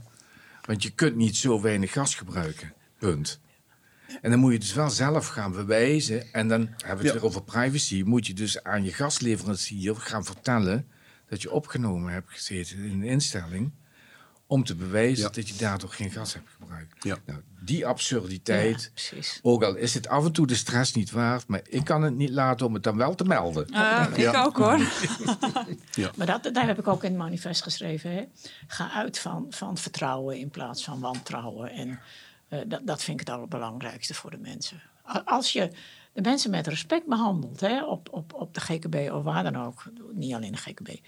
Maar dan krijg je ook een hele andere houding van ze. Dan zijn ze veel opener en veel toeschietelijker. Want dan kun je het samen gaan doen. En als je oplegt en niet overlegt, dan zetten ze meteen hun hakken in het zand. Waar is het nog meer moeilijk in die omgang met eh, hulpverlening en eh, professionele om, eh, hulpverlening en overheid? Dat ze denken het beter te weten. Door de wet en regelgeving. Kijk, ik, ik begrijp heel goed dat we de wet en regelgeving nodig hebben. Laat dat heel duidelijk zijn. Maar je kunt ook naar de mens kijken. En we hebben het altijd, en het heeft de gemeente Groningen ook, de mond vol over maatwerk. Nou, doe dat dan ook. Kijk naar de mens die ze krijgen. En niet alleen die domme regelgeving. Dan kun je veel en veel meer bereiken. Verschilt dat ook per ambtenaar? Ja, absoluut. Zonder meer. Gelukkig wel. Ja. Dat, is- dat, Ja. bete- dat betekent dat we mensen zijn. Ja. We zijn allemaal verschillend. Maar stel je eens voor dat het, dat het zo was dat iedereen gelijk was. Dan had, was het probleem nog veel groter geweest dan we nu al hebben. ja. Maar Nee, vergeet niet precies. dat het niet alleen de ambtenaar is. Maar het zijn natuurlijk ook de mensen die de deelnemers zijn. Dat zijn ook allemaal verschillende individuen. En kijk maar gewoon buiten op straat. De een is heel anders in zijn gedrag en zijn doen en laten en in zijn houding dan de ander. Dus we hebben er allemaal mee te maken. Dat maakt het ook allemaal complex, maar ook weer heel spannend en heel leuk. Ja, maar dat betekent niet dat, eh, dat, dat de deelnemers die, die wij ondersteunen, dat zij degene zijn die zich aan moeten passen. Eh, de, de hulpverleners, de officiële hulpverleners, de instanties, die zijn leidend hierin. En als zij respect betonen voor onze mensen, dan krijg je een hele andere dynamiek. Ja, En een veel positievere dynamiek. Dus ik draai het om. Ik denk dat we, nou, ik, ik, ik zou, het gaat mij te ver, want ik denk dat we gewoon in beide partijen iedereen respect voor elkaar moeten hebben. En dat we eh, eigenlijk allemaal niet hoeven aan te passen, maar dat we gewoon op een respectvolle wijze met elkaar omgaan en kijken van jongens, en dan kom ik wel bij een stukje maatwerk, hoe lossen we dit op? Zolang ik mensen tegenover me heb, de hulpverleners in instanties, die letterlijk met hun vinger op tafel meppen en zeggen van ja, maar ik weet het, dan is er nog heel veel mis. Ja, dat ben ik met je eens. Dat is niet oké. En laat duidelijk zijn, ik maak ook heel veel goede dingen mee. Bulken van de succesverhalen de afgelopen zes jaar. En dat is ook heel leuk, maar we hebben nog heel veel te winnen. En de wereld bulkt ook van de mensen met de juiste bedoelingen en de Dat juiste ondersteuning. Ja. En die worden zelf natuurlijk ook belemmerd door die wet en regelgeving. En hebben het ontzettend druk. Want eh, pff, als ik bij zo'n wijting binnenloop, zie ik alleen maar de een naar de ander. Het is bijna, bijna nou ja, lopende bandwerk wat ze doen. Dus ik, ik vraag me wel eens af, ik denk, wat zou het betekenen als we in de basis zorgen dat mensen een beter bestaan krijgen, in plaats van afhankelijk zijn van al die potjes en al die, die, die aalmoezen die ze overal op elke straathoek kunnen krijgen, met het juiste formulier natuurlijk. Maar als ze voor zichzelf zouden kunnen zorgen met de juiste lichte ondersteuning, zou het ons allemaal dan niet veel beter gaan. Absoluut. Ja.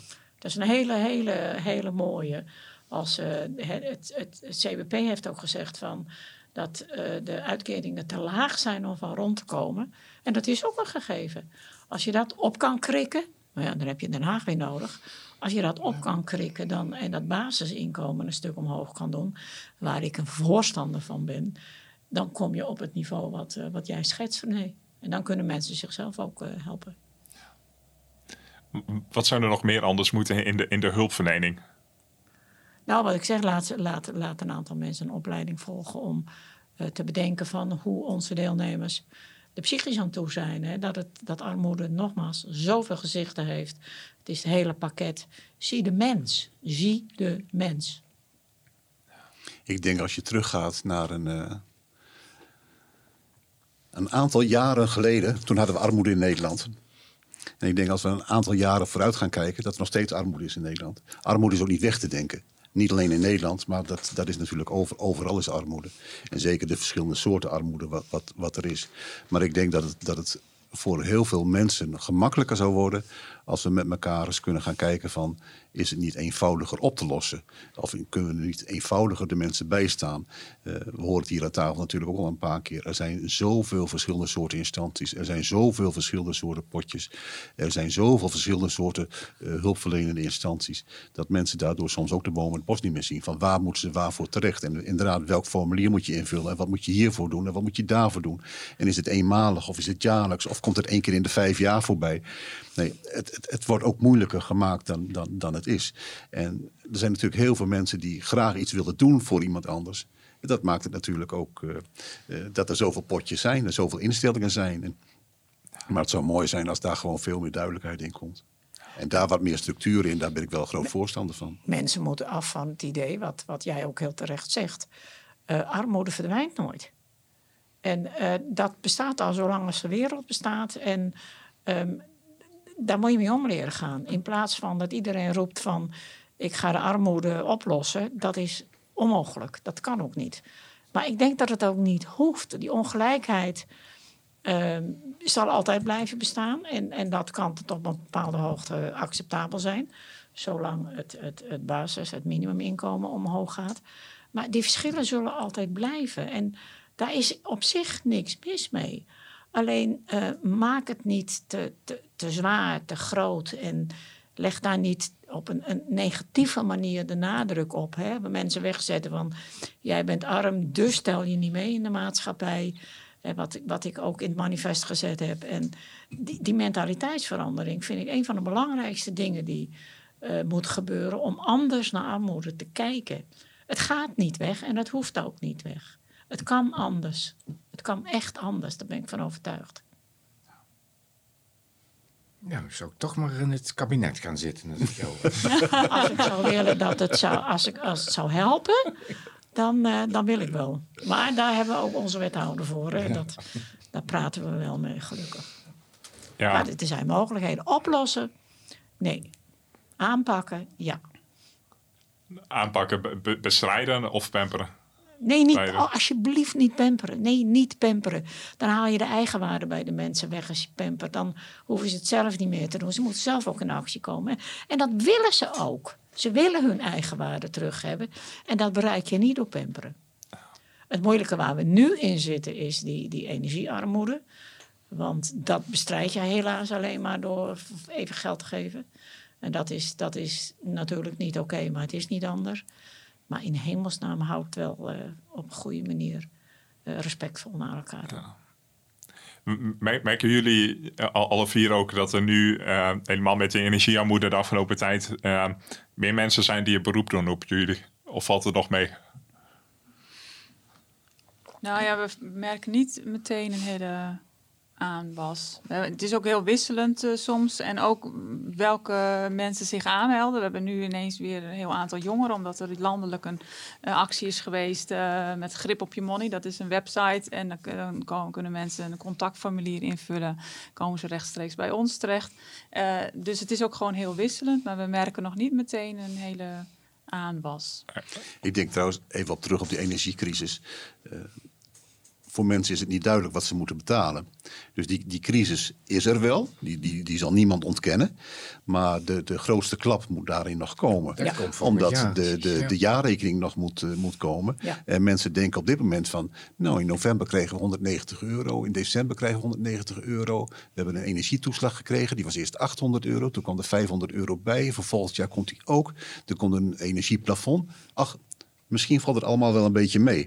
Maar die jaarrekening moet nog komen. En daar, daar, dat zal pas de, de, de grote verrassing opleveren. Om daar maar even op terug te komen van hoe ga je daarmee om. Kijk, heel veel mensen hebben de toeslag al gekregen.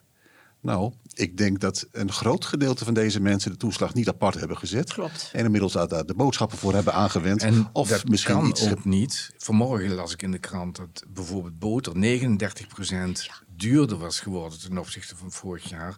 Brood komt daar vlak onder. Mensen kunnen het helemaal niet opzij zetten, want anders heb je het over je basisbehoeften om te eten. Die heb je nodig, dus dan ga je wel kopen. Ja. Ja, want het verschilt ook heel erg uh, hoe het per energieleverancier geregeld wordt. Van, ik weet dan, ja. ik zit zelf bij Essent en Essent die verrekent uh, het gewoon eerst met het maandbedrag van no november en december. En daarna verrekenen ze het nog met alle andere bedragen die nog openstaan. En daarna pas uh, dat, dat je het op je rekening gestort krijgt. Alleen er zijn ook energieleveranciers. Uh, die storten het meteen op de rekening van de persoon om wie het gaat. En ja. uh, die zien het later wel hoe dat, hoe dat gaat met de afrekening. Klopt. Wat vinden jullie van hoe dat is, is ingericht? Nou, dat is slecht. Kijk, het, het meest simpele zou zijn in mijn ogen er wordt van de, vanuit de landelijke politiek een, een, regeling getroffen. Uh, nou, noem even de energietoeslag. Uh, daar hebben de, een bepaalde groep mensen recht op. Of je krijgt de, de, de 190 euro uh, voor november, december, daar heb je recht op. Verreken dat gelijk met de jaarrekening. Daarmee voorkom je dat je inderdaad er boter van gaat kopen. Of pepernoten. Of misschien wel een hele grote televisie. Van ik bedoel, laten we wel wezen. Blijven of, mensen, het geld wordt uitgegeven. Want jouw clubje, zou ik maar zeggen hè, waar jij het mee te maken hebt, die hebben per 7 november de voorschotten verhoogd. Ja. Essent. Juist. Ja, ja. Dus we moeten maar zien wat dit eind van ja. de maand oplevert netto. Ja. Geen idee wat het betekent. Maar daarom kun je het beste gelijk van de jaarrekening mee verrekenen. Van uiteindelijk moet, het, moet die betaald worden. En als er dan nog geld overblijft, dan kun je zeggen, oké, okay, kijk, we storten het op je rekening terug. Maar vind je het niet bijzonder, ja, dit gaat buiten deze context eigenlijk, dat wij in Europa het meeste betalen voor gas. En, uh, uh, uh, dat, en het is, als je het over wantrouwen hebt, denk ik, ergens klopt dit ook niet. Nee. Dus, ja, weet je, bedoel, we weten het niet, maar als ik zie dat Fransen vijf keer zo weinig ja. betalen als in Nederland, geen idee wat vandaan ja. komt. Maar hier moet dat dan weer, en dat noem ik dan ook pamperen, moet het weer ja. zachter gemaakt ja. worden, terwijl niemand zegt wat is de oorzaak. Ja, nu, we, wat, nu gaan we over landelijk, landelijke politiek praten. Ja, heel goed. Ga je gang. Toch politiek, ja, nee, ja, nee, maar het is absurd. Ja. Als je erover nadenkt, is het absurd dat die verschillen zo groot zijn. Tuurlijk, ja. En uh, dat we op Europees niveau allemaal dingen proberen af te spreken. Maar dat wij gewoon aan de top staan als we het hebben over uh, uh, energie. En daar zal een groot gedeelte zal in de accijnzen weer zitten. Want daar betalen wij ook heel veel aan, aan ja. de staat zelf. Dus wie wordt er nou beter van? Ja, ik de... ja maar weet je, weet je wat het is? Wij, wij denken door. Uh, maar als je een moeder met vier kinderen hebt die niet weet hoe ze de kinderen te eten moet geven, dan zal het haar worst wezen ja. waar het vandaan komt, zolang ja. ze haar kinderen maar te eten kan geven. En dat begrijp ik. Dat is de overlevingsstand waar ik het over heb. Waar hebben we het dan over? Ja. Ik wil het ook wel veranderen. Ja, was maar waar dat ik het zou kunnen doen, maar daar ben ik alleen voor. Maar het is wel mooi dat we met elkaar als, als uh, nou, ondersteuners, zal ik maar zeggen, wel de mensen kunnen uh, een helpende hand kunnen geven. Door te gaan kijken van jongens, weten jullie wel hoeveel geld jullie maandelijks binnenkrijgen? Maar heb je wel enig idee wat jullie maandelijks uitgeven? Heel veel mensen weten ook niet eens waar ze het geld aan uitgeven. Die geven aan de, de goede doelen waar niks mis mee is. Maar die geven aan de loterijen waar niks mis mee is. Maar op een gegeven moment is het potje op. En het is ook wel eens een keer goed om, om de mensen duidelijk te maken van dit is jullie mogelijkheid wat jullie uit kunnen geven. Dus probeer daar ook zo creatief mogelijk mee om te gaan. Dus gewoon simpelweg even uh, een balans maken met ja. dat, dat, je van uh, afgelopen maanden even uh, op een rijtje zet ja. met je rekeningafschrift van goh, waar gaat mijn geld precies heen? Heel, en, heel wat, veel van onze, onze, deelnemers hebben moeite met, met inzicht van wat gaat er maandelijks uit. Die krijgen een, ja. een, een nota en die moet betaald worden. Maar die zou je ook in termijnen kunnen betalen. Of die krijgen een nota omdat de kinderen naar school gaan om de jaarlijkse ouderbijdrage te betalen.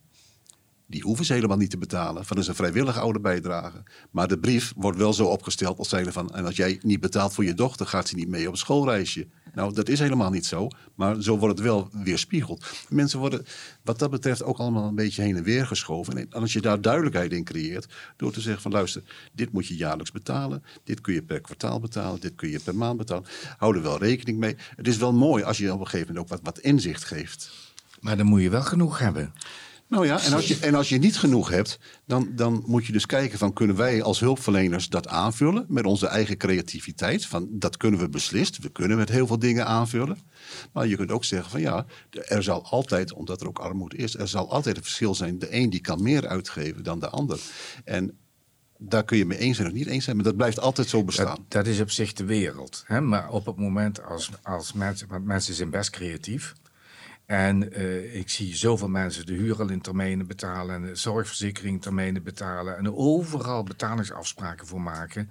En dat is ook geen inzicht. Dat is het probleem verschuiven. Klopt. Eén gat Dus, met andere ja, dus je moet wel aan de voorkant voldoende hebben Ja. om je rekeningen te kunnen betalen. Ja. Want anders zijn er mogelijkheden genoeg Ja. om tijdelijk verlichting te krijgen en daar. En Ja, maar, maar daarmee geef je eigenlijk al aan zo van, hè, wat, is, wat is de noodzaak, wat moet je betalen? Nou, dat is, dat is voor ons allemaal hetzelfde. Dat zijn dus de vaste lasten, die moet je betalen. En wat er dan nog overblijft, daar moet je creatief mee om kunnen gaan. Want daar, daar moet je niet alleen je eten en drinken van betalen, maar ook alle andere dingen die je graag zou willen. Tja.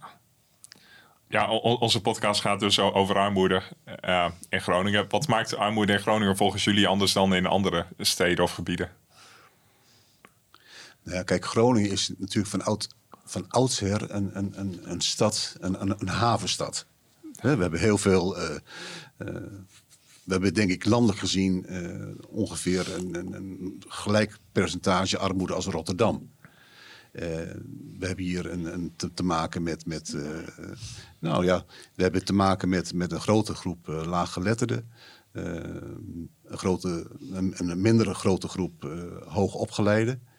Ja, dat maakt armoede in Groningen denk ik weer wel eh, als een essentieel onderdeel van de stad. Maar demografisch heb je gelijk. Maar volgens mij hebben we het daar vorig jaar ook al een keer over gehad. Hebben we vorig over gehad. We hebben Ja. in Groningen geen banen met in lage inkomens. Precies. Geen doe-industrie. Ja, Die is er niet. We zijn een dienstverlenende stad met een enorme universiteit en een eh, academisch ziekenhuis. Waar eh, gezamenlijk, geloof ik, 90.000 eh, eh, eh, mensen werken. Maar we hebben heel weinig. Nu, de Aldel is natuurlijk ook nog een keer failliet gegaan vorige week. Vroeger hadden we de strookkarton. Maar het zijn het, het, het laagbetaalde banen zijn er nauwelijks in de uitvoering. En dat maakt dat mensen die geen opleiding hebben of laaggeletterd zijn, altijd in die armoede blijven. ja, Ze komen er niet uit. ja. Het is goed wat jij zegt, want, want we hebben ook... Hè, Groningen is een studentenstad, vergis je niet. En eh, wat er gebeurt, dat zie ik als wij mensen proberen aan een baan te helpen... dat eh, voor onze mensen ze twee studenten kunnen inhuren. Eh, die, sorry, en die nemen... ja, ik zeg het even heel oneerbiedig, maar die, die nemen de banen weg bij de laagopgeleiden. En dat is een gegeven. En daar kun je gewoon niet omheen. Het gebeurt. En vergis je niet, ik heb me verdiept in eh, de- de veenkolonie, o- onze geschiedenis. Dat speelt ook een rol mee. We zijn van, van, van heel lang geleden al een hele arme omgeving. En de armoede is hier gewoon eh, van oudsher eh, groter. En Groningen is ook in, in, in de omtrek de, een, een één grote stad. En verder is er niet zo heel veel. Dus dat centreert zich hier ook. Hè. Universiteit staat midden in de stad. Voedselbank is ergens eh, ver weggestopt, want daar schaam je je voor. Maar het, het, het, het is een enorme tweedeling hier. Ja, wat, wat er mis met die studenten, eh, dat, dat snijdt inderdaad ook weer, weer aan twee kanten. Van aan de ene kant eh hoorde ik dat ook wel inderdaad, dat die veel eh, banen eh, laag, laag opgeleid, laag geschoold werken wegnemen. Maar aan de andere kant zorgen die studenten ook weer voor enorm veel banen in de horeca bijvoorbeeld. Ja. Eh, dus dat het wel een economische factor is, zeg maar. Het, het is heel dubbel, maar ja, ik Ja. strijd natuurlijk voor mijn mensen. Dat is heel Precies. logisch. En als ik mensen heb die graag in de horeca willen werken... en, en desnoods in, in de afwas, wat ik allemaal prima vind, even goed. Maar die komen er niet tussen. Die zijn te duur.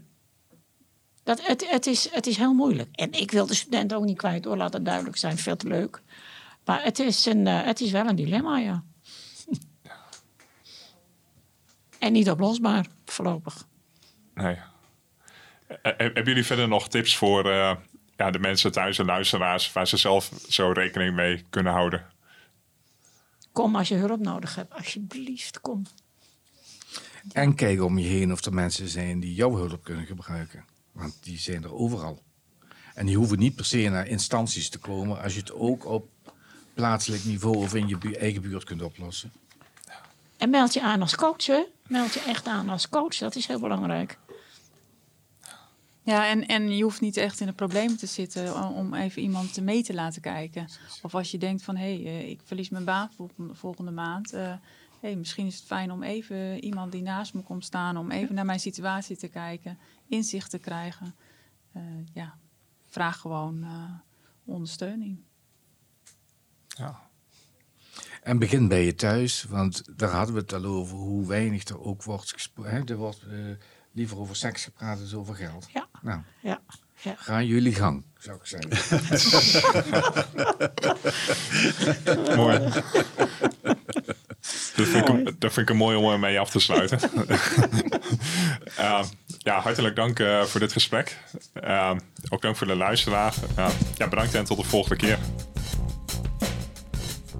Leuk dat je luisterde naar de podcast Arm in 050. Dit onderzoeksproject wordt mede mogelijk gemaakt door het Stimuleringsfonds voor de Journalistiek en de provincie Groningen.